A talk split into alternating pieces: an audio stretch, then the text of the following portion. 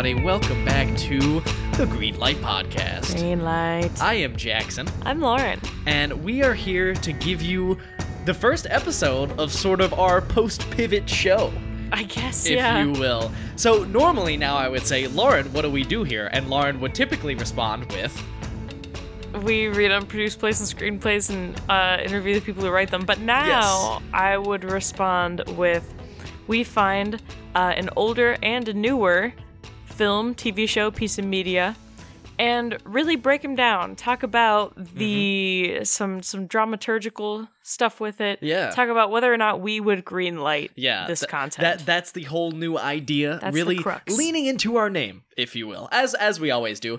And like we said before, if you missed our announcement last episode, go watch it, you coward, because you didn't want listen Or to listen to it. that one. Yes, did I say watch? yes. Go listen to it with your go watch it with your ears, if you will. Uh, but we we explain it more in detail. But yeah, so we're gonna do one episode a month at with our previous format where we uh, interview a writer, where we read their scripts. But for the other three episodes in the month, we're gonna be doing this, sort of Yeah. expanding out our detour segment and turning it into a full green light segment. Boom. Boom. So before we get into it, which I'm actually really excited for this, I had a really fun time researching. Yeah. And for, for a little context, I took the newer movie and Lauren took the older movie I this did. week. So I'm gonna be I'm your your younger cousin who you think is annoying, but he's like he's all up on TikTok and, and Well, that would be weird because I'm dating you. Well, but I, for the audience, from the audience's perspective, Lauren, if you will. But before we get into all that, we're going to do a few housekeeping things. So Yes. please rate and review us on iTunes, because that would be super helpful. And Apple we would Podcasts. adore you. Right there. Yes. I am currently checking to see if we have any new ones. We don't.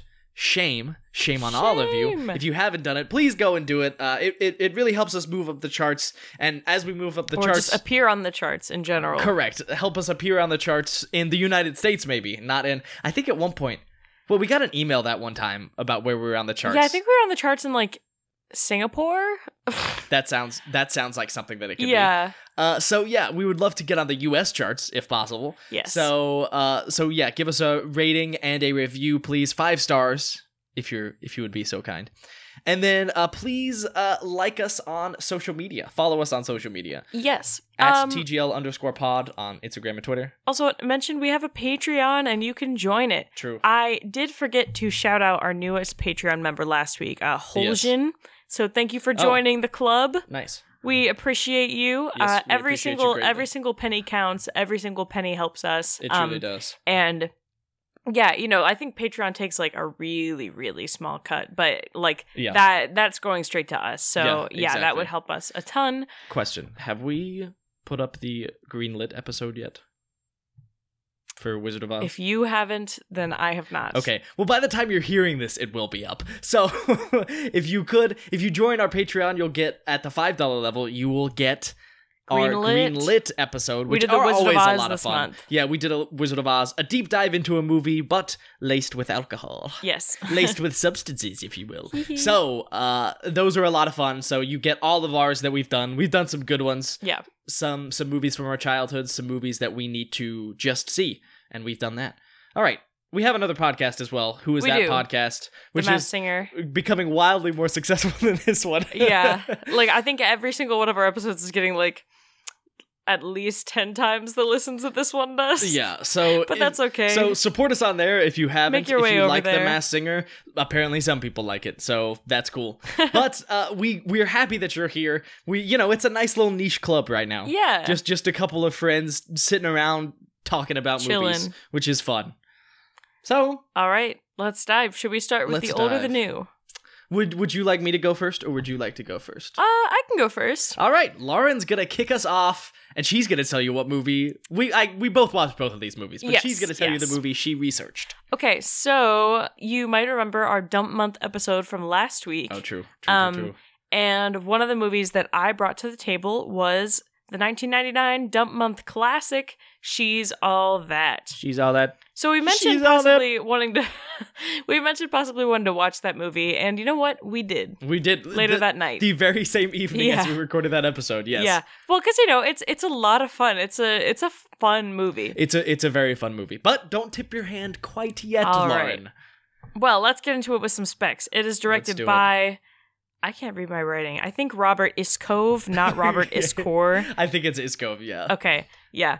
Um, written by R. Lee Fleming Jr. Uh, it's based on Pygmalion by George Bernard Shaw, Mm. um, which is interesting because Pretty Woman actually also came out in the 90s. Uh, it came out in 1990, um, which is also based on Pygmalion. Yeah, yeah. Um, so again, I think I, this is the same summary I read last time, but from IMDb, uh, a high school jock makes a bet that he can turn an unattractive girl into the school's prom queen. Yes. So again, like I mentioned before, this stars Freddie Prinze Jr., Rachel Leigh Cook, Matthew Lillard, Paul Walker, Jodie Lynn O'Keefe, uh, Dule Hill's in this as well. The hills in this? Yeah, there's Uh, a lot of just people who've been in Psych are in this. Uh, yeah.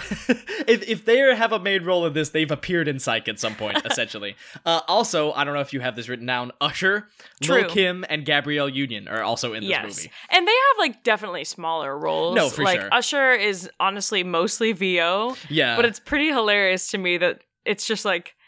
I think just like canonically, Usher just like is the school's DJ. he is. Usher almost exists outside of the world in this movie. Yeah, yeah, like he's almost a narrator, no, but he's not a narrator. He's not know? even close to a narrator. He's like he's like one of those minor Greek gods who never interferes with anything and just like hangs out with everybody. And is like, man, this is crazy, huh? That's kind of Usher's role in this Yeah, movie. yeah, yeah, I'd agree. I'd agree. uh, well, I greenlit Usher's presence in this movie. Okay, sounds good. A, a quick greenlit from green light from Lauren. Yeah. Um. Okay, so let's just talk about just a little bit other similar movies to this that came out around Okay. this time, right? Sure. So the 90s was definitely an era of cheesy rom-coms. And to be honest, looking back, I see the 90s as very much um 90s films as just a time capsule Mm. because it's in that weird in between period, right? Where like people were starting to have like a lot of people had pagers. Sure. Every once in a while, someone had like a car phone, but like no one really had cell phones yet. So we were just starting. It, it I feel like it's a very in between time. Sure, like know- people people could communicate with each other easier, but not quite to the level that we do today. and I also just feel like 90s movies have like just some of the craziest fashion It's I the think best. I've ever seen. It's, It's the pretty best. iconic. It's the best, and it's also absolutely awful. exactly. It's horrendous. Yes. Um so here's a few other super cheesy rom-coms that came out in the 90s. 10 Things I Hate About You, Great. Blast from the, Past. uh, speaking of 10 Things I Hate About You, that Yeah. actually, there was an anniversary of that today, actually. really? I think of it being released, yeah. well, happy Rip anniversary. Ledger, 10 by the Things way. I Hate Yes. So, Uh, yeah, Blast from the Past, Fools Rush In, Never Been Kissed, which I I love that movie personally. It's like it's so cheesy, it's so stupid, but I love it. Uh, Pretty Woman, as I mentioned before, and Yes. of course our former green lit Clueless. yes, can't forget Clueless. Yeah, so I think this movie fits in very well with all of these other movies. And I do think from a production standpoint, looking at all of these other movies that have been very popular earlier Mhm. in the 90s, granted, I think some of them might have also been 99, and like this one's 99. Yeah. Um, but looking at all these other movies that were very popular, you know, in the 90s, I think I would look at the script and be like, yeah. Like, like you. like you- I think as a producer I'd be like this will be successful. Sure. You know, Yeah. especially too, you know, just I mean, both the 90s and the 2000s and honestly even now it's just like there's so many things set in high school, you know. Yeah. But I think the 90s and the early 2000s just have a lot of those rom-coms that are centered around Like, high schoolers yeah, instead of teen- adults. yeah, teen rom coms, I feel like were big for sure in Yeah. this time. Yeah. Yeah. And you know, it's like it's also Pretty Woman came out like 10 years earlier, was very successful. That's Yeah. also based on Pygmalion. Like I think the the kind of makeover storyline was just very popular during this time. Yeah. Now granted, I think there there's definitely, you know, it's definitely outdated now. Well, it's I- definitely sexist. I was gonna say I feel like the '90s were the perfect time for like a makeover type movie because I feel like uh, that storyline is progressive enough in the '90s because it's like a lot of times it ends up like oh it really doesn't matter what they look like on the outside it's who they are etc you know Mhm. like is kind of the moral of the story so that's progressive enough for the '90s that people love it but looking back on it it's like ooh there's a lot of bad things about this too so Yeah, I feel like yeah. the '90s were the prime time for something like that Absolutely. And again, just it's slightly just like progressive enough to have these movies. and again, it's like I do think this movie laughs at itself enough that it's still enjoyable enjoyable to watch now for sure. Mhm. But from a production standpoint, I would not do this now. I would I would I would definitely ask for some pretty major changes with this. I think I'd be okay with producing potentially a Well, I don't know cuz I still wouldn't even want to do like this story straight up but like gender bent. You know what I mean? Yeah, because it still sends a bit of a uh, a bit of a message of like what you look like isn't good enough, which is not great. yeah. However, if it was more of a thing where like because in this I think the main character like Okay, so Zach, the main character, Freddie Prinze Jr. Yes. I, to be honest, don't think he actually had an incredible amount of growth Yeah. You know, because I think that the little bit of growth he had was like, okay, interesting how he appreciated her art. Also, he was kind of a genius and got into like every Ivy League Yeah. school. What, Like, what a conflict. what oh man. oh man, yeah, would not green like that. yeah. Unless it's because it wasn't meant to be funny. yeah. if no, it was meant to be was- funny, you know, that would make sense. But no, for um, sure. And I think to a certain extent, uh, Lainey did a good job reading. Lainey, played Rachel by Leigh Rachel Cook. Leigh Cook, did a good job of like sort of throwing that in his face. Like I think she was a good foil for him. Absolutely. Like yeah. I, I think she did a great job. Like I think her character exists in a story today. I don't think his character exists with the amount of growth that he actually went through, which was kind of minimal.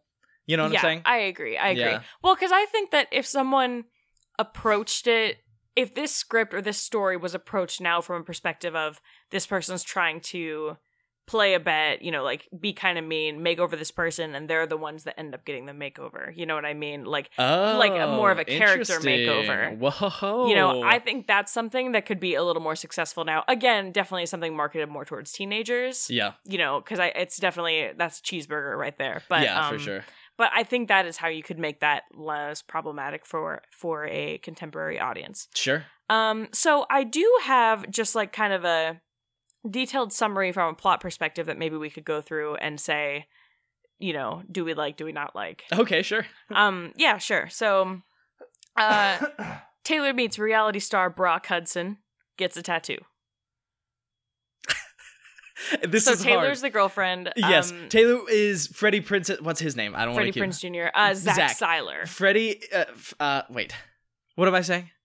Taylor is Zach's former girlfriend, who they kind of break up in the beginning of this movie. because she meets a reality TV star, Brock Brock, Hudson, Hudson, played, played by by, Matthew the iconic Lillard. Matthew Lillard. Yes. Um. I want to say I love this just because I love Matthew Lillard's character. no, I think Matthew Lillard's character is perfect Brock because he's so self-aware. is an iconic character. yeah, he he's he is. ridiculous. He's definitely like a caricature, and I think he's meant to be. exactly. you know Yeah. and I, I just think it's so interesting too to see matthew lillard playing this type of character because i don't know what he did before this but obviously I, after I will this- definitely tell you what he did before okay this. well but after this obviously we know him as shaggy from scooby-doo Yeah. and uh, in my mind growing up with him is that it's so weird to go back and see him as this but he does such a great job so i, I really appreciate it yeah, definitely. Um, yeah. So there's that. Um, so obviously Taylor dumps Zach. That's sort of the inciting incident of the movie. yes it is Um, I want to say Zach's best friend's name is Dean, right? yeah dean That's Paul, paul Walker. walker yeah, Um, so Dean basically met, makes a bet with Zach to say, you know, Zach can make any girl into prom queen, and Dean gets to pick the girl. So of course, he picks Lainey, who is actually very pretty, but whatever. She's nerdy. She's artsy. She's Yeah. dropping stuff everywhere. Yeah. Truly, I think it's funny because I feel like with the way like style is today, Lainey would actually probably be like super popular. Lainey looks so Gen Z. It's Yeah, crazy. She does. She really does. She can rock the mom jeans. She can rock the middle part. Lainey would have like 50,000 followers on Twitter. Like easily. Her her Twitter account would be She's the so best thing snarky. ever. Yeah. But I feel like her Instagram would also be pretty iconic no, too. yeah, from she her she'd be an influencer today, side. to be oh, honest. absolutely. Even though I don't know if her character would like her character that wouldn't try of- to be an influencer, Sure. but she just would be. So then or the question is, would she take? Would she like make money being an influencer? You know, like would she take those deals? Maybe not. I don't know. Unless it's something she really cared about. That's true. Anyways, however, to this point of uh uh just talking about the whole bet thing, that is a bit, you know, wh- while this movie hinges on it, I I understand that it is a plot point and it's supposed to be a place sure. where Zach grows. Well, it's also too because Paul Walker does definitely turn out to be the villain in this, right? Oh yeah. Um, oh yeah. Or Dean turns a, out to a be the big villain in a big turn of events. Yeah, he's the worst. Yeah. But um, but it's like Zach is really the guy who initiates this bet, you know, and it's like Yeah. yeah, it's it's not great. It's Yeah. not great. Like I think that we I think that the bet would make sense if we saw him as a total scumbag at the beginning instead of just like a popular guy and this is what popular guys do. Sure. You know what I mean? Yeah. I mean, Um, I, I so think, that's again not something I would greenlit today, greenlight today, but probably like I think honestly I would probably be okay with this whole movie in the 90s. yeah. Oh, for sure. Now, question: Who did you find more attractive, Zach or Dean, aka Paul Walker or Freddie Prinze Jr.? I didn't like either of them. Well- Rachel Lake Cook is the hottest person in this movie. I mean, yes, that is true. However, before you knew anything about them, if you just saw them, because I think I have a clear answer. I don't think either of them are that attractive. I'm gonna be honest with that's you. that's wild of you to say. And I guess I guess Probably good. Dean, I guess. Oh, I think I think Dean is the clear choice of if it, Freddie, I think it's Freddie Prinze Jr. is just kind of a weird looking guy. Uh, Well, I, I, I think Freddie Prinze Jr. is, is an attractive guy. I think it's funny because if you look at, at, not to be weird, if you look at how they're built, Freddie Prinze Jr. is built like a high schooler. Paul Walker is built like a 25 year old man, which I think he was roughly when they filmed this movie, so it makes sense. Paul Walker is jacked in this movie. Yeah. he's Also- absolutely ripped. Yeah. Rip Paul Walker. But Rip, rip Paul Walker, but also, Yeah. yes. no, yeah. I mean, I'm gonna be honest. I I yeah, I really don't think I found either of them attractive, No. actually. Only have eyes for me. Yep, there you go. And Rachel Leigh Cook. yes, fair. Um yeah, so anyway, uh Zach stalks her at her place of work, the falafel place. Mhm. Um yeah, not great. No. we we do not approve of stalking I- behavior. well, and it's definitely I think that is also just a big 80s and 90s and um, even maybe a little bit in the 2000s thing of just like the romantic gesture of showing up uninvited to a place that you shouldn't even know that they will be. You know what I mean? Yeah. Like because that is definitely that is creepy behavior. No, for sure. Here, here is the thing I'll say about that, and about some other instances of things that Zach did. I actually think, while I think Dean was the more attractive one, I think Zach was well cast with Freddie Prinze Jr. I agree. because I I feel like even though what he did was creepy, and this is gonna sound bad, because he was charming enough, and because he he didn't make it feel creepy to me. I agree. I I, think if- agree. I he think did, if he has like he's an endearing enough person. I think Yeah. I that thi- he could get away with it. Yeah, when, when you step back and you look at the situations from an objective point of view, you're like, ah, that's kind of weird, dude. Maybe you shouldn't do that. But when Yeah. you're in it, it's like, oh, wow, that's charming. Which is dangerous, of course, because that means some people can take advantage of you if you are in those situations. They turn out to be bad people. exactly. Paul, uh, Freddie Prinze Jr. did a good job, I guess is what I'll say. Yeah, I, Props to you, I agree. I agree. Um, yeah, her her super cool friend uh decides that he's gonna hook them up and gives him his ticket to her performance art thing, and then we go to her performance art thing. I that was a hilarious scene. I love that scene. The performance art. yes, Yeah. Gotta love It was crazy. art. well, and I also just love too when they bring him up on stage and he's like just starts doing a hacky A sack hacky and sack, he's like and he kills it.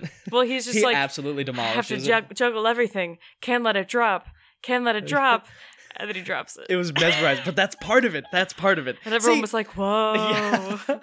I feel like the producers were like, man, performance art sucks. But when it's with Freddie Prinze Jr., it's awesome. well, the idea of it was definitely that it still sucks. Like he was just trying to do his best. I don't know. I kind of liked his way through it. I kind of liked his performance. I liked his All right. performance more than the one before it. I'll say that. I mean, I agree. yeah.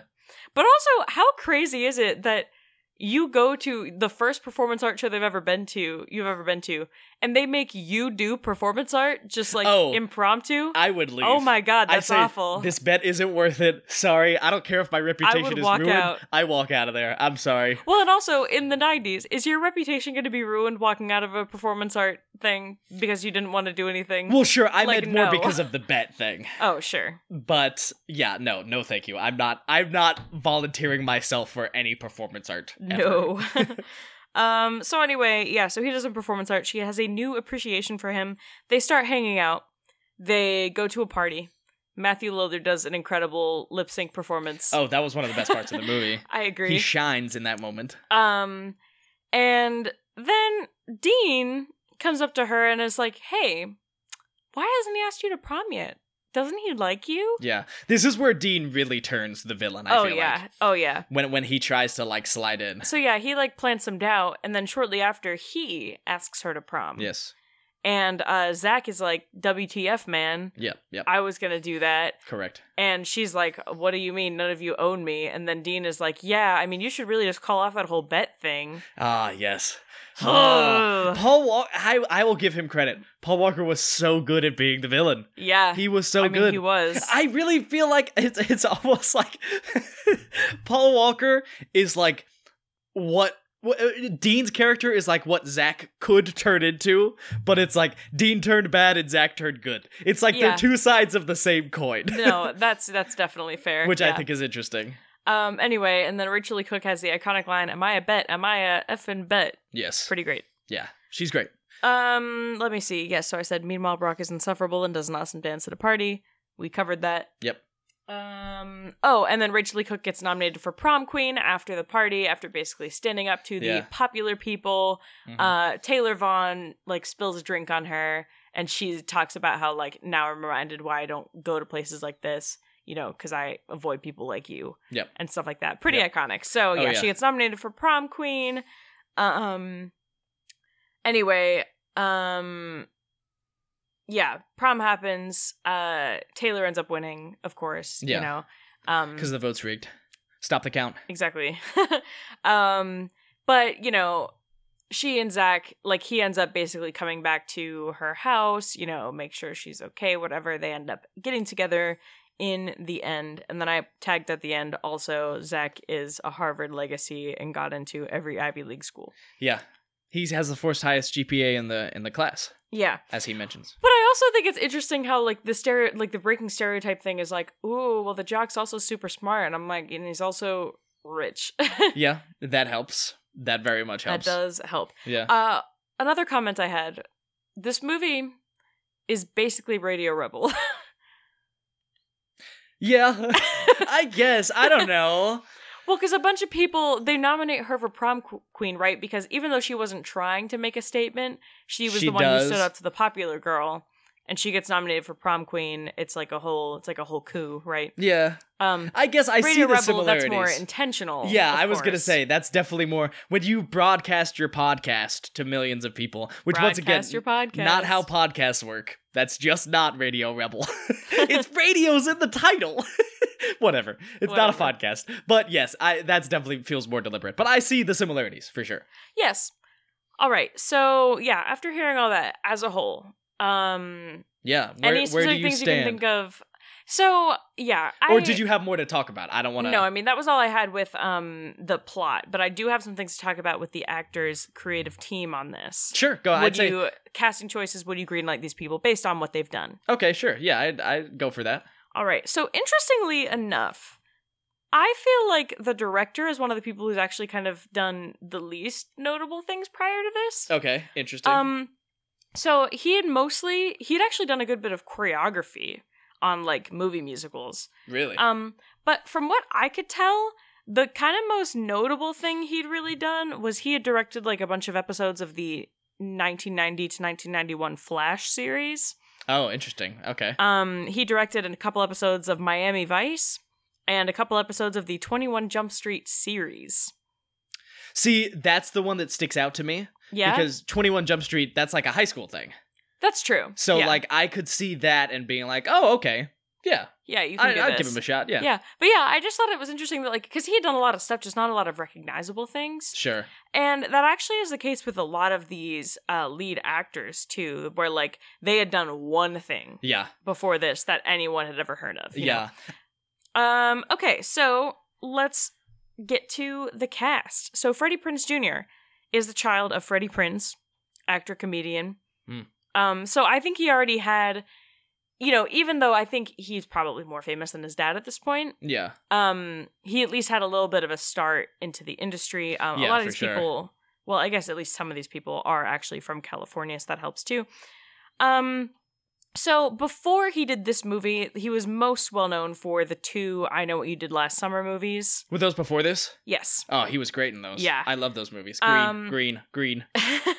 yeah. Um. The other, I guess, thing that could contribute maybe to his casting in this was that he was in the House of Yes before this. He was in a bunch of other things too, but um, Sure. those are the most well known things. Um. Of course, post this, he was Fred in Scooby Doo. Yes. Uh, he also That's all you had he's also had a lot of TV show appearances, including Friends, Frasier, Family Matters. That was before this, Mm. um, and Psych.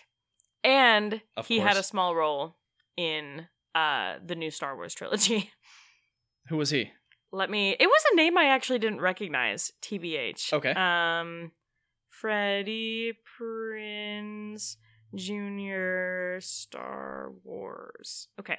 Um. Also, he was a writer for WWE from 2008 to 2009. Freddie Prinze Jr. Yeah, I looked that up and I was like, well, because I saw um SmackDown on his IMDb and I was like, what? And then That's I looked it up and yeah, it was a writer credit. Wow, I did not know Um, that. Yeah. So, um, okay. So yeah, I think this was a VO thing. He was in um, Star Wars Rebels, like that. It was an animated Oh, series. so it's a, so it's an animated thing. yeah. Okay. So he, yeah, he wasn't like in in Star Wars. he Oh, would not have recognized him. Sure, sure, sure, sure. Um, but yeah, he was like uh, Ca- Kanan Jarrus. It wasn't a character I recognized, but yeah, just a bit part. But I also thought it was interesting because Rachel Leigh Cook also had a bit part in in Star Wars. in Star Wars. hmm. Interesting. Anyway, um, yeah, so that's that's Freddie Prinze Jr. Um, so yeah, I think his big break, what got him cast in this, was definitely I Know What You Did Last Summer. I would say definitely. You know, and I think uh, he definitely was a good fit for this. No, for yeah, sure. I, I would say he's like once again seeing him in the movie. I think it's like it really makes sense that you know that he was cast. Yeah. Okay, so moving on to Rachel Leigh Cook, she was actually a print model starting at age ten. Wow, Yeah, she was uh, in Milkbone and Target ads, apparently. interesting. Um, anyway, so her agent, her print agent, had her, I guess, read for a role. Uh, she didn't get it, but she got hooked. She moved to LA and booked her first audition after moving out to LA, which Disgusting. was for the Babysitters Club. Oh, okay, gotcha. Yeah, so she was in that. Um, she was also in the House of Yes with Freddie Prinze Jr. So Wow. I think that could have been part of why they were cast together. Sure, some chemistry. Yeah, um, she saw that was definitely her biggest thing, though. You Mm. know, like the Babysitters Club is pretty big, but Yeah. um, she was also in Get Carter, Texas Rangers. Uh, she was the lead in Josie and the Pussycats. Is this before or after? After that's Oh, after, okay. but yeah, she's all that was um, the her biggest thing after the Babysitters Club. Sure. Um, and she has been in a ton of like Hallmark type movies, and Oh, she okay. produces a lot of them too. She has producer credits for a ton of them. Sure, Uh, and she was in Psych. of course. She had well. like a six episode run or something. She wasn't a huge part, yeah. but I think she dated Shawn for a bit. yeah. Uh, okay, Matthew Lillard. So his big break was Scream. He was the Oh, wow, unassuming villain in Scream. I didn't know that. Wow. He also had apparently, um, because that was the first Scream movie, of course. Yeah. Uh, he actually had an uncredited role in the second Scream movie. But I want to show you something. I read his bio on IMDb, and I don't know if it's just unfinished or if he's just very unassuming. Um, because it does not mention like any of the big thing he's things he's done. Matthew Lillard. Yeah. Uh okay, so skipping to a lot of other things. Um in his bio on IMDb it says the summer after high school he was hired as an extra for Ghoulies Go to College, which is one of his credited roles on IMDb. Okay. Um he was the MC of the Nickelodeon program Skate TV in 1990. Interesting. Um, and yeah, it kind of just talks about his education credits, really. And then it said, you know, his manager got him auditions for Serial Mom, but it doesn't say he was. Well, I guess he was cast as Chip in that. And then it talked about him starting like an ensemble company and then a theater company called the Summoners. Uh, is that just his bio? You're saying That's his bio on IMDb. Yeah, it doesn't have anything about Scooby Doo, nothing That's about this, nothing Hmm. about Scream.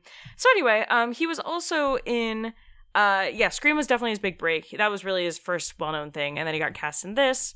Um, he was also shortly after this in SLC Punk, Salt Lake City Punk. Um, Okay. And I watched the trailer for it because I hadn't heard of it. It looks ridiculous. It sounds um, ridiculous. But it says like it says Matthew Lillard, star of Scream and She's All That, which is interesting because it says the year SLC Punk came out was actually the year before She's All That. So that's interesting. Int- Maybe it was like a later poster or something. Yeah. It was a TV show? Um SLC Punk? Yeah. No, it was a movie. Oh, interesting then. I don't know. Um also Jackson in 2000 he played Longaville in a production of Love's Labor's Lost. No way! Yeah. Matthew Lillard and I are soulmates. Sorry, Yeah, Lauren. Jackson uh, played Longaville in a musical production of Love's, Love's Labor's Lost in college. I sure did. Um, Yes. I was yeah. almost naked on stage. And then, uh, yeah, and then the other big thing, as we all know, that he's done is Scooby Doo in various, or well, he was Shaggy in Scooby Doo in various iterations, including Supernatural. What? Apparently, he made an appearance as Shaggy on Supernatural. That's fascinating. I love that. I guess they ran into a couple other supernatural hunters. I yeah, don't know. Yeah. Anyway, so that's Matthew Lillard. Last person I wanted to talk about real quick uh, was Paul Walker. So his big break was Pleasantville with Reese Witherspoon, 1998. Okay, sure. Yeah. Um, and yeah, that was really his biggest thing. He was also in uh the Fast and Furious movies. Um, of course. And then the last Fast and Furious, well, Fast and Furious Seven, Furious Seven, um, came out. Um, it was actually like finished after his death, and then it came out in 2015. But yeah. Yeah. that was sort of his his last big thing. So rip Paul Walker. But yeah, he definitely his big break was definitely Pleasantville. Um, before this movie. Sure. Um yeah, so I feel like looking at this, it's like while a lot of these people were definitely, you know, young, a lot of them hadn't done a ton Sure. before this, they all had kind of that one big thing or that one big franchise, you know, that had that brought them into the spotlight enough that they Yeah, were for sure. this, you know. So yeah. anyway, yeah, so I greenlight all of these casting choices. Paul Walker's maybe the hardest one because he definitely looks old. Sure. Well, and So, I think like especially with a high school movie, like it, unless they are like child child actors, you probably Mhm. won't have a ton of people who are well known before being in like a teen movie exactly. like this. Yeah. But yeah, I think they were definitely smart in, you know, getting people who had kind of had one big thing Yeah, before for this. sure. All right. Um I think I'm ready to move on to our new movie. Oh well, well, what is your di- what is your overall verdict? Oh, okay. Well, my overall verdict is as a 90s producer, I would definitely greenlight this Okay, just as is as a whole. okay, Now, I think I would still love this cast, you know, obviously, you know, as they were at this time. hmm Um, but I definitely want to make some major changes to the plot. sure. However, Matthew Lillard, just as he is, can stay the same. Ma- Matthew Lillard, we pick you up from the '90s and place you in this movie. You're good. Boom. Okay, sounds good. Uh, let us move on then to our current movie. This is the one that I researched, and Lauren and I both watched. Fighting with My Family Yes. is a 2019 film, so in the past couple years, it's still current. Uh, so I'm sort of gonna go uh, spe- spec by spec to start, and sort of just just talk about generally um, um things like that. So Okay. this movie is written and directed by Stephen Merchant. Uh, if you have seen this movie, you might recognize Stephen Merchant as the parent, what the father of uh of Zach's fiance. He's Okay. he's the tall guy, Yes, the yes, kind yes, of nerdy looking one, the the the proper, if you will. Uh, so you also might recognize if you are a fan of British television, you might recognize him because he got his start, his really big break, I would say, on the British version of The Office. Not just acting, but he also directed and wrote. He and Ricky Gervais were Huh. kind of the two figureheads behind the UK version of The Office. Okay. And w- one thing I like about Stephen Merchant, I haven't seen him in a ton of things, but I've always liked him. Like I think he's hilarious. He's also like tall.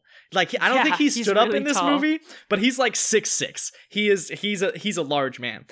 So I, I think you you look at like the British version of The Office, and I think in a way you can see some of the humor that comes in this movie, which I think is interesting, and that, that we'll talk about later. So let's get into who is in this movie. So this movie stars Dwayne Johnson, Vince Vaughn, Nick Frost, Lena Headey, Florence Pugh playing Paige. Uh, Paige. I was I was gonna I was thinking I was gonna say our title character, but she's obviously not the title because it's fighting with my family. And Jack Lowden. So I'll I'll get back to them in a second. I'll go ahead and do the summary just in case you haven't seen this movie, just a general idea what it's about. Uh, this movie is actually based on a documentary And the documentary is obviously based on someone's life, cu- titled The Wrestlers Fighting with My Family by Max Fisher, and it depicts the career of English professional wrestler Paige as she makes her way up WWE while also showing her brother Zak Zodiac as he struggles to achieve similar success. So if you're a WWE fan, you've heard of Paige. Oh, like yeah. you've 100% heard of Paige. But she is a very famous female wrestler. Uh, she is technically retired from fighting, I believe. Yeah, she she comes back once in a while from like for some management type Yeah. roles or you know some kind of um like I think she was the general manager of SmackDown for a hot second. She was, yeah. Yeah. But she had actually a neck injury. Yeah, she had a neck injury that In- made her retire. I think in 2016. really early in her career. Yeah, she was she was is still very young, and so it, it was a really tough injury, especially for someone who, as we're gonna find out, was sort of a pioneer in, in especially the Yeah. women's division in WWE. Uh, but let's go back to that cast for a little bit. So the the person whose name shows up first on IMDb because he is an actor in this, he's also a producer in this, but because he's probably the biggest movie star on the planet is Dwayne Johnson. Yes. Now, if you've seen this movie, you know good old Dwayne is in three minutes. Yeah. he has two separate scenes where he, I guess, kind of three, two to three scenes where he comes in, and he's in a very small portion of this movie. Yes. However, you look at someone like The Rock, he's on the poster once again, and he's in three minutes of this movie. Yeah. But you look at someone like The Rock, who is at least producing, and who people know very well, and you're like, slap The Rock's name on this, people will see it. Exactly. well, because that's like even if they're not interested in wrestling, Yes. like they'll see it just if they think The Rock is going to be in a substantial part of the movie. Uh, correct. And you know you can count on The Rock because they I guess I should have done this slightly differently, but I'll I'll do it this way. Uh, in 2018, the year before this movie came out, The Rock earned an income of 124 million dollars from his movie, the Ooh. largest ever recorded in uh, in the time, which is roughly the past 20 years of what they've been keeping track of stuff like that. So people pay him a lot, and I I realize now I should have looked up how much movie his how much money his movies made. However, he's a hit. We all know who The Rock is. Everyone knows who The Rock is. So, uh, Vince. I, now I'm gonna tackle a couple characters at once. Vince Vaughn, Nick Frost, and uh, Lena Headey. Is that how you pronounce her name? I think it's uh, Lena. Lena. Lena Headey. Yeah. So Vince Vaughn is another really recognizable name. Someone who's sort of actually in the later stages of his career, I would say probably, and who plays a a, a really interesting role in this. Uh, yes. Sorry, I was telling Jackson he was being really loud. I'm sorry, Lauren. Lauren's It's head hurts, and we have pretty much all the lights off in here. We It's do. dark, but yes, I'll be quiet. It's okay. okay. Um. So yes, Vince Vaughn obviously has a has a very storied career, and it's someone who you can you know you can sell to people. Yeah. You also have Nick Frost, who if you don't know who Nick Frost is, if you have seen Shaun of the Dead or Hot Fuzz, he's the big guy. He's the big Yeah. one across. Who's the guy? Who's who's the one? Uh, the redheaded dude Yes. who's in those movies. I can't remember. You know that guy. I, Yes, I'm, that guy. I'm gonna think of it at some point and be like, oh, it's him. Well, because isn't he? Is he actually Zak Zodiac's dad? Like in this? What do you mean? In real life, is he his dad? Yeah. No, Oh, I don't think so. Why? Did you think he was? Yeah. Well, someone made a comment about that, and I was like, they look alike. That makes sense. Oh, I, I guess they, I guess they kind of look alike. I feel like I have very different body types. The redheaded guy in Zack? Oh, you're talking about the. I thought you were talking about Nick Frost. No. And I was like, oh no, they they still no to I was that like, one. blink, blink. still no to that one too. Um, but yes, uh, uh, Jack Lowden looks like I have to look it up now because it's just gonna make me mad. Yeah. Well, um, yeah, I was shocked to see Cersei Lannister in this because Yes. I just recently started watching Game of Thrones after reading the book. correct. The first book. Simon Pegg Ah, yes. looks like Simon Pegg's son. Yes. Yes. Um yeah, I like we started watching it, you know, she has like pink and black hair and like a lip lip ring and I was like, Yeah. is that Cersei Lannister? yeah, for sure. and it was. And I, I think that's interesting too, right? Because you have the Dwayne, you have Dwayne for like the big marketable name, and then you have these other actors. Well, while Vince Vaughn, I would say, especially at points in his career, was an A-lister, not quite as popular now. Nick Frost, Lena Headey, like you know these people who were like, who are like decently big names, but who are really good actors to sort to sort of carry that part of the movie. Um, and finally, we get to obviously the woman of the hour, Florence Yes. Pugh. Uh, so this is relatively early in her career, and this was the first thing that I saw. I didn't. We didn't see this movie until recently, but it was the first time I had ever heard of her was through this movie. Yeah. Uh, in 2014, she was in a movie called The Falling, uh, which was, you know, when she was younger, when she was pretty much a kid, a, a young teenager. And then she was also in some, a few Shakespeare TV movies. She was in Lady Macbeth, and she played Cordelia in King Lear. Hmm. So I feel like from that, you get an idea of like, oh, so she can kind of act, huh? Yeah. And then this was pretty much her big break, I would say Yeah. the the big thing that she was in. And I will say, initially you think, oh, we're putting all of this on an actress who isn't a big name. But I think in a case like this, it's actually kind of to her advantage that you don't have someone with a big name. Because, you don't want is supposed a face to be someone who's kind of unknown. Exactly. You, don't want someone like, you know, I, I looked up famous young actresses to, to give examples. You don't want someone like a Margot Robbie who is Mhm. like, who's gonna be in your movie and you're gonna be like, oh, everyone's gonna be like, that's Margot Robbie. And it's like, instead, you want to be like, oh, that's Paige, and then find out later, oh, that's Florence Pugh, who's that, etc., etc. Yeah. So I think it really works to their, their advantage that Florence Pugh was not a huge name before this. Well, and again, it's too like they have The Rock's name on this. Yeah. You know, like Nick Frost is really big. Uh, Stephen Merchant's pretty big. Like Yeah. they're they're they have enough big names. There are other people to that I carry think- that part. it's like yeah, I think they definitely wanted. I think, like you said, it makes sense to have someone who is at least a little bit unknown Yeah. in that lead role because it's someone who is an up and comer. Yeah, absolutely. And then I, I think another part of the green light process that we have to go through is like, you know, how much did it cost to make this? And I was actually surprised. The budget of this movie was only $11 million. Really? Yeah. And ten million of that was The Rock's. I mean, quite possibly, yes. Uh, it was filmed actually largely in uh, Norwich, England, and in the, like the surrounding areas, uh, as well as the NXT training center and various places Right. in Southern California. and granted, I guess well. like they already have the rights to that space because it was Exactly. produced by the WWE. So yeah, yeah, yeah. exactly. Uh, so yeah, just just a little bit more about this the movie, the the plot, etc. So obviously, it follows the the backstory of Paige, sort of starting out in this indie scene in Norwich, England. It's fantastic. I love the way they set it up. Um, and then going to sort of very early in the movie, actually, her and her brother get a tryout for the WWE. Yeah. So they travel all the way to Florida for this tryout at the NXT, NXT training center. Well, no, they they have the tryout in the UK, don't they? And then she goes to Florida to. Is that right? I think so. Because Oh, I think no you one might gets be on right. a plane till. I guess you're right. Never mind. So yes, they have the try. Thank you for correcting me. They have the tryout in the UK. Uh, it turns out, and uh, you know, if you don't want spoilers, whatever. This is only a, a slight spoiler. It, it's it's in the summary of the movie. But she makes it. Her brother doesn't, and so that's a that's a big conflict of the movie in itself. And so the rest of the movie is pretty much the two of them dealing with those those things. Paige dealing with her new career in the WWE, working up to because she's not officially in yet. Yeah. Like even though she's been invited to train, she's not in the WWE. She's still technically a part of NXT. People are being cut pretty consistently throughout that process. Yeah. And not only the mental but or not only the physical but the mental part of that. And on the converse side, you have her brother stuck in England, stuck in this place that he's been stuck in. You know, he's the older brother of the family, so Yeah. technically it's been his dream for longer, and so it, it's just tough to have to watch his sister. He has a baby now, which is good, Yes. but obviously adds another thing to sort of prevent him from from fully pursuing his dream. So it's it's it's going through their struggles. That's sort of the general idea of the movie.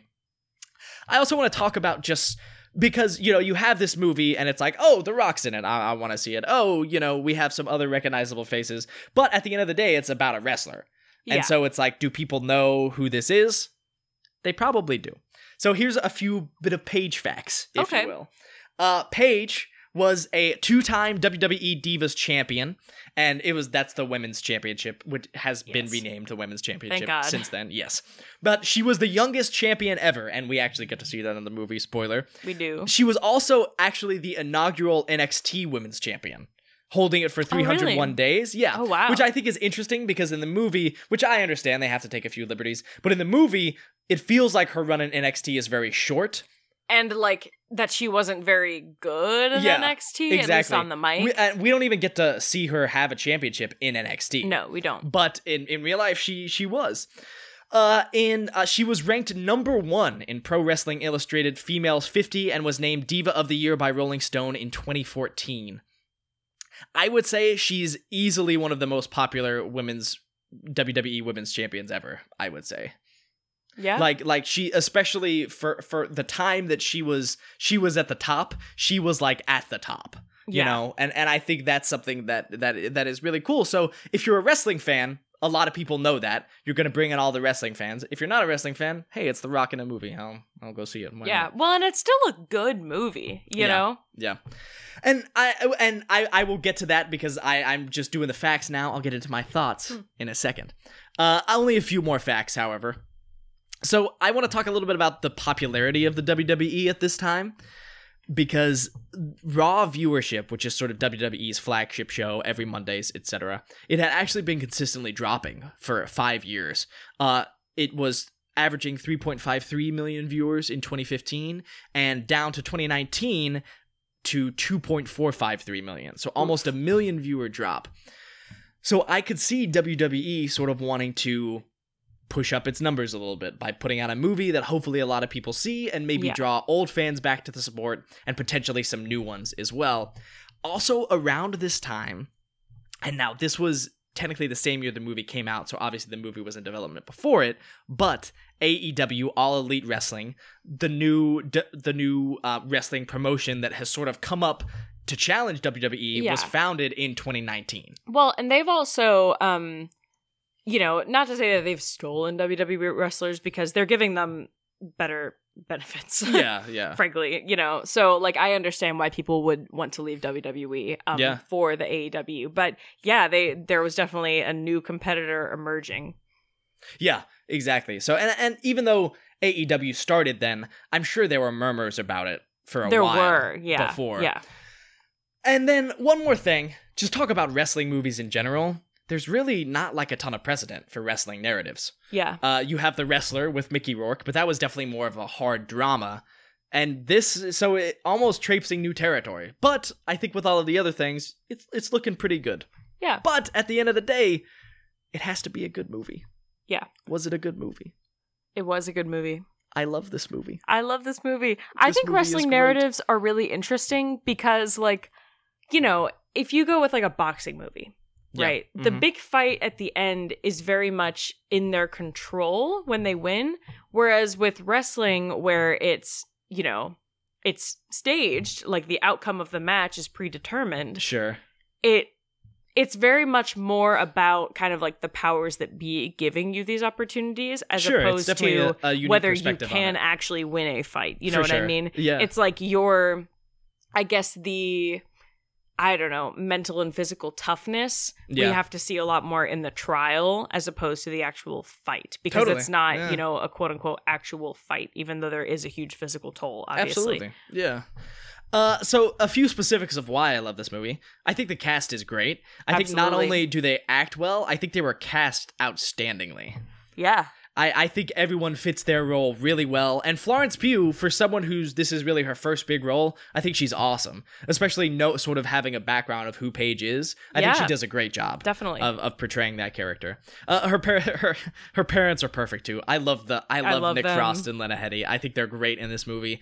Um, and while The Rock is only in brief parts of this movie, he shines. He he drops a couple promos, just he like does.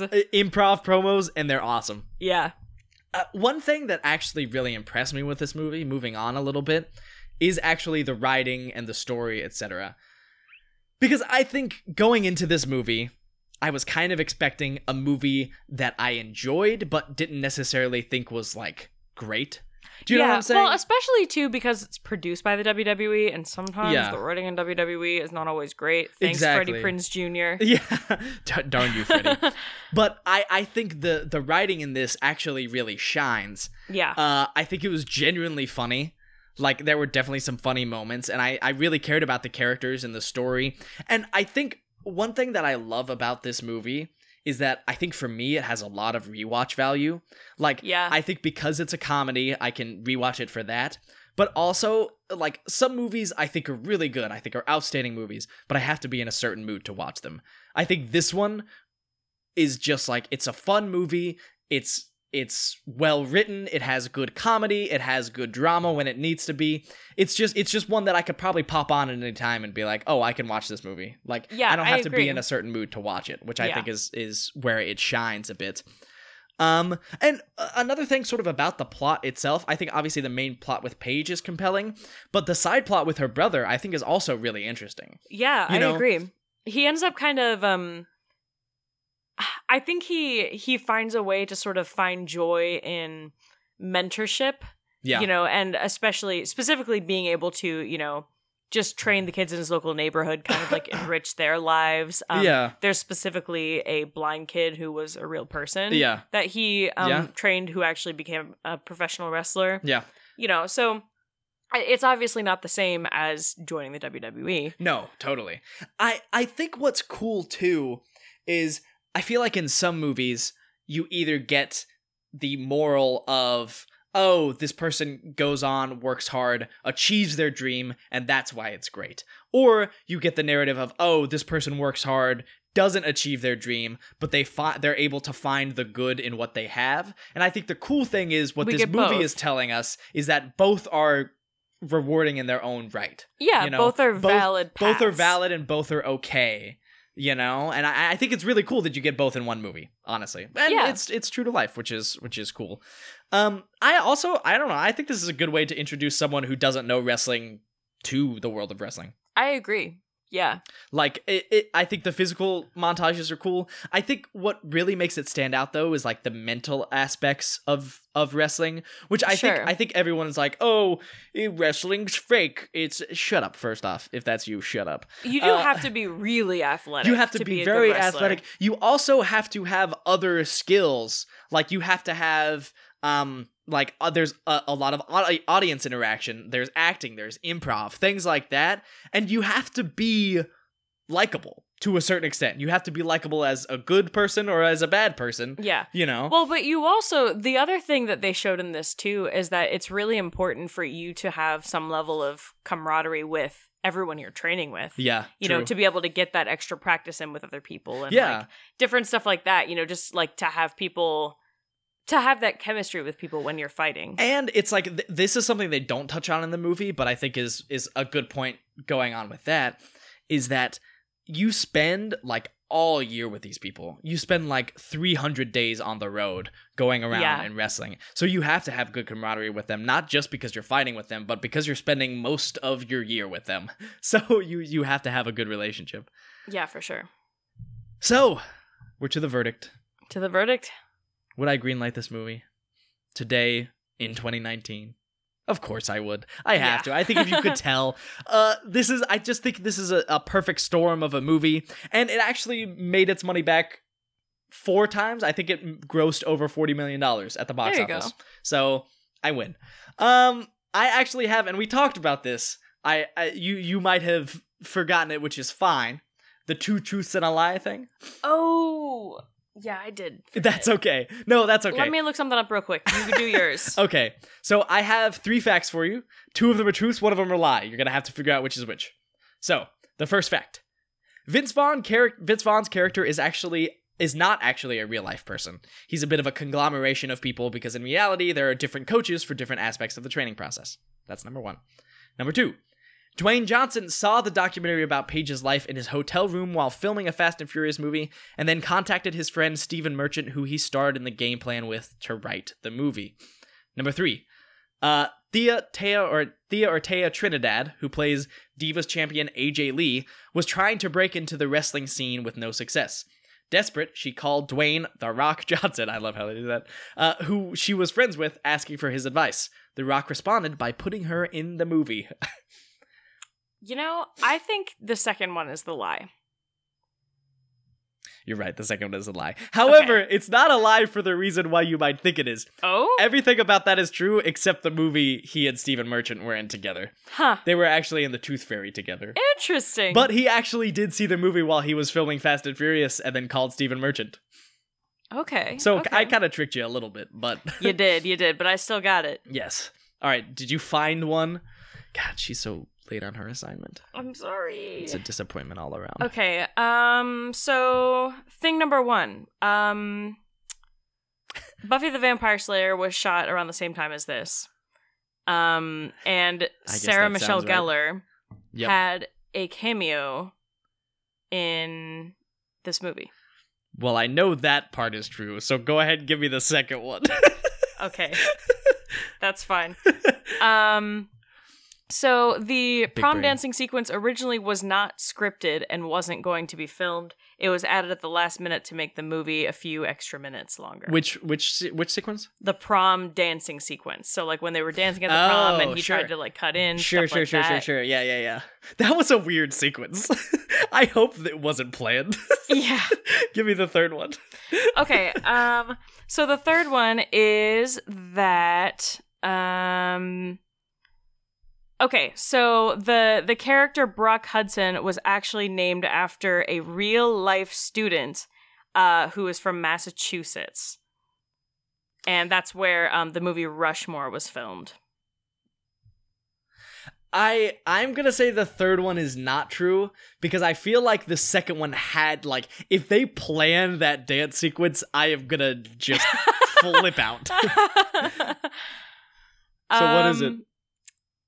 Yeah, it was the third one. Okay, was it was the whole thing not true or what part of it was Uh, so the the student, um, Brock Hudson, was actually named after a real student from Houston, Texas. Oh, okay. at St. John's School, where Rushmore was filmed. I was gonna say Brock Brock Hudson doesn't necessarily like a sound like a, a Massachusetts kid. Massachusetts kid. Yeah, I'll have better ones next time. I was scrambling. I'm That- sorry. That is okay. I literally came up with that bit and forgot. it's okay. It's okay.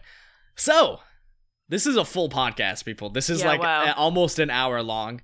Uh, we hope you liked it. Th- Obviously, Yeah. we're still getting used to it. If you have preferences, like if you liked something that we did, if you didn't like something that we did, let us know. This is probably going to be roughly the format that we follow. Um, and then probably I think ending with two truths and a lie. But yeah, just giving a little background on the movie, talking about our thoughts on it, and then giving our green light or red light. For Both sure. we got two greens today. yeah, that will not always be the case. We watch a lot of bad movies. We do watch a lot of bad movies. It, it's gonna be tough though, because I feel like a lot of a lot of bad movies it'll be harder to find stuff about. But That's true. we'll do our best. Yeah. Um, so yeah, like we said earlier, leave us a five star Apple Podcast review. Tell Yep. us what movies you want us to do next. Please. Boom. All right, and please make sure they're streaming if you can. Yes. Alrighty. So for Jackson Campbell, And Lauren Hunkley, this is the green, the green, light. the green light, the movie and script podcast. Yep. Pew pew pew.